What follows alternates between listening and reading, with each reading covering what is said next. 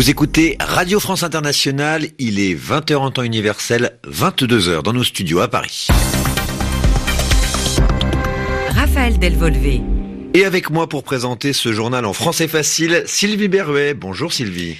Bonjour euh, Raphaël, bonjour à tous. Et dans ce journal, nous allons parler de ces manifestations de jeunes pour le climat.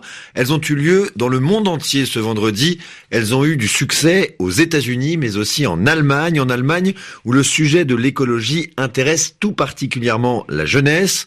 On a compté euh, plus de 200 000 jeunes dans les rues de Berlin, la capitale, ce vendredi. Nous nous pencherons aussi sur les autres effets du changement climatique, la disparition des oiseaux. Une étude sérieuse indique cette semaine que près d'un quart des oiseaux d'Amérique du Nord ont disparu depuis 1970. Nous évoquerons aussi la dernière victoire diplomatique remportée par la Chine. Le pays a réussi à convaincre un nouveau pays de ne plus reconnaître Taïwan comme un État à part entière.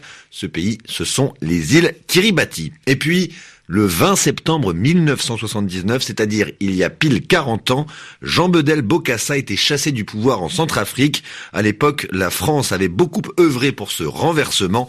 Nous ferons donc un peu d'histoire à la fin de cette édition. Le journal. Un journal. En français facile. En français facile. Ce vendredi, euh, partout dans le monde, des jeunes manifestaient pour le climat. Ils répondaient à l'appel de Greta Thunberg, cette militante suédoise écologiste rendue célèbre pour ses discours euh, pro-environnement devant les médias mais aussi des instances politiques du monde entier. Son appel a été particulièrement entendu en Allemagne. Selon les organisateurs du rassemblement, eh bien, il y avait plus de 270 000 personnes dans les rues de la capitale Berlin ce vendredi. Berlin où nous retrouvons Nathalie Versieux.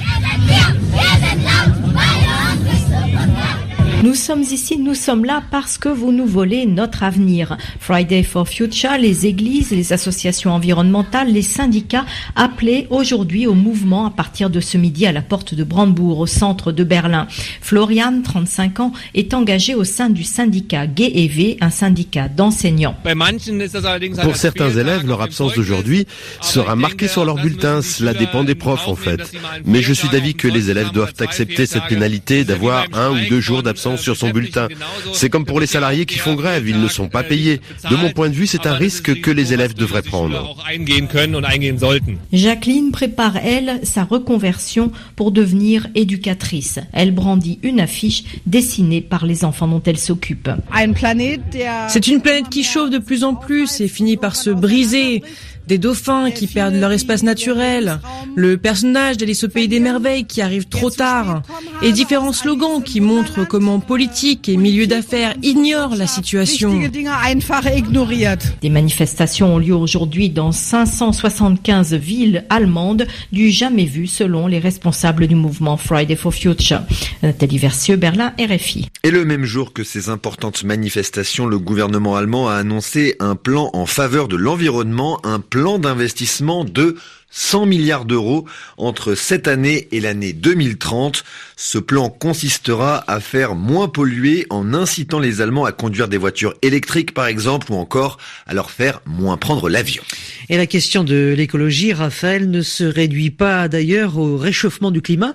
Autre effet sur la planète, la disparition des animaux. La revue Science en apporte la preuve. Le magazine publie cette semaine une étude jamais faite avant et portant sur la population d'oiseaux en Amérique du Nord. Selon cette étude très sérieuse, on apprend qu'un quart des oiseaux nord-américains ont disparu depuis 1970. Marie Casadebé. Pour en arriver à ce constat, les auteurs de l'étude ont recoupé deux sources d'informations. D'un côté, des relevés annuels réalisés depuis 1970 à chaque printemps par des milliers de bénévoles. Ils ont arpenté des parcours désignés en pleine campagne, nez en l'air et oreilles bien ouvertes. D'un autre, les relevés de 143 radars des services météo des États-Unis. Ces radars ont capté les mouvements de masse des oiseaux migrateurs la nuit. Bilan en 50 ans, près de 3 milliards d'oiseaux ont disparu. 12 familles sont particulièrement touchées par cette hécatombe les moineaux, les merles ou encore les chardonnerets jaunes. Seule bonne nouvelle, les rapaces et les oiseaux nichant en zone humide s'en sortent bien. Les oies et les canards du continent, un temps menacés, ont même vu leur population augmenter grâce à des mesures de protection. L'étude ne porte d'ailleurs pas sur les causes de la disparition des oiseaux, mais leurs auteurs renvoient à la lecture d'autres travaux qui ont prouvé l'impact de l'extension des terres agricoles et l'utilisation des pesticides et des insecticides qui affectent l'habitat et la source alimentaire des oiseaux.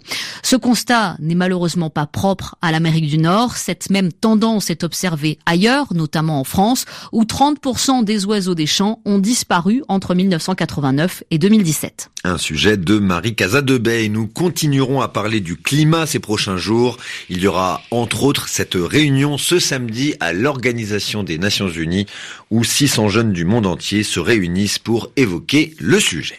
La Chine obtient une nouvelle victoire diplomatique. C'est la seconde hein, en une semaine. Oui, car les îles Salomon euh, avaient euh, déjà euh, fait obtenir une première victoire à la Chine. Une deuxième est obtenue grâce cette fois aux îles Kiribati qui ont décidé de ne plus reconnaître Taïwan comme les îles Salomon avant.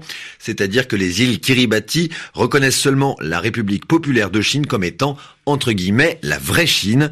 Vincent Souriau nous l'explique. Les Kiribati commettent une erreur. Elles abandonnent un ami sincère et choisissent d'être une pièce du jeu d'échecs chinois. L'amertume de Tsai Ing-wen, la présidente taïwanaise, confrontée à la fuite de ses soutiens diplomatiques. Après cette décision, Taïwan n'est plus reconnu que par une quinzaine de pays. Car depuis l'élection de Tsai Ing-wen en 2016, sur une ligne hostile à Pékin, la Chine fait son maximum pour fragiliser les autorités taïwanaises. Elle voit toujours Taïwan comme son territoire et monte d'un cran avant la présidentielle taïwanaise prévue au mois de janvier. Le scrutin promet d'être électrique entre Tsai Ing-wen qui se représente au nom de la liberté et de la démocratie et son principal adversaire partisan d'un rapprochement avec la Chine continentale. Avant cette échéance, tout est bon à prendre pour Pékin. Voilà pourquoi la diplomatie chinoise dit hautement apprécier le geste des Kiribati. Avec cette défection, Taïwan n'a plus que quatre pays amis dans la région Asie-Pacifique. À retenir dans l'actualité également ce nouveau vendredi de manifestation à Alger, le 31e de suite. Des milliers de personnes se sont rassemblées dans la capitale algérienne pour réclamer le départ du régime, c'est-à-dire les personnes actuellement au pouvoir. Beaucoup de gens dans les cortèges de manifestants appelaient notamment au départ d'Ahmed Gaïd Salah, le chef d'état-major de l'armée. Avant le début de ce rassemblement, des arrestations de manifestants ont été constatées. Cela intervient cinq jours après l'annonce d'une élection présidentielle qui doit avoir lieu le 12 décembre prochain. Vous écoutez le journal en français facile, il est 20h passé de, de 8 minutes en, temps universel. Hein. Nous allons rester sur le continent africain car euh, ce vendredi, eh bien cela fait 40 ans très exactement que Jean Bedel Bokassa a été renversé. Renversé de son poste d'empereur de Centrafrique par David Dacko qui devint président par la suite, David Daco, avait pu euh, faire partir Jean Bedel Bokassa grâce à l'aide de la France. La France avait un plan gardé dans le plus grand secret pour faire partir l'empereur de Centrafrique de l'époque. Pierre Firsion nous en parle. En cette année 79, le rapprochement engagé par l'empereur Bokassa avec la Libye de Kadhafi et la répression féroce de manifestations étudiantes irritent Paris à tel point que la France se décide le 20 septembre, avec l'appui de plusieurs figures politiques centrafricaines, à monter une opération contre lui. Elle profite d'un de ses déplacements à Tripoli pour passer à l'action en lançant l'opération Cabon, une opération clandestine menée par une unité secrète du service action du SDEC, les services extérieurs français. L'objectif, emmener avant minuit David Daco jusqu'à Radio Bangui, d'où il annoncera son coup d'État. Ce 20 septembre, les 114 soldats de Cabon atterrissent dans la capitale centrafricaine à 23 heures. Ils ont certes une heure vingt de retard sur l'horaire prévu, mais l'objectif est finalement atteint. David Daco parvient à prononcer son allocution avant minuit. Il annonce la déchéance de Bokassa et lance un appel à la France. C'est là le signal pour le déclenchement de la seconde opération française nommée Barracuda, opération qui viendra sécuriser le nouveau pouvoir. Le 21 septembre au matin, depuis Tripoli, Jean Bédel Bokassa comprend que son sort est scellé, il tente de trouver refuge en France, mais doit y renoncer après le veto de Paris. C'est finalement à Abidjan qu'il débutera son exil. Un mot de sport pour euh, terminer avec le début ce vendredi de la Coupe du Monde de rugby. Le Japon qui organise la compétition a remporté le premier match contre la Russie sur le score de 30 points à 10. Ce samedi, trois nouveaux matchs au programme. La Nouvelle-Zélande, que l'on considère souvent comme la meilleure équipe du monde, affronte l'Afrique du Sud, la France, l'Argentine, l'Australie, les Fidji. Excellente soirée à toutes et à tous sur RFI.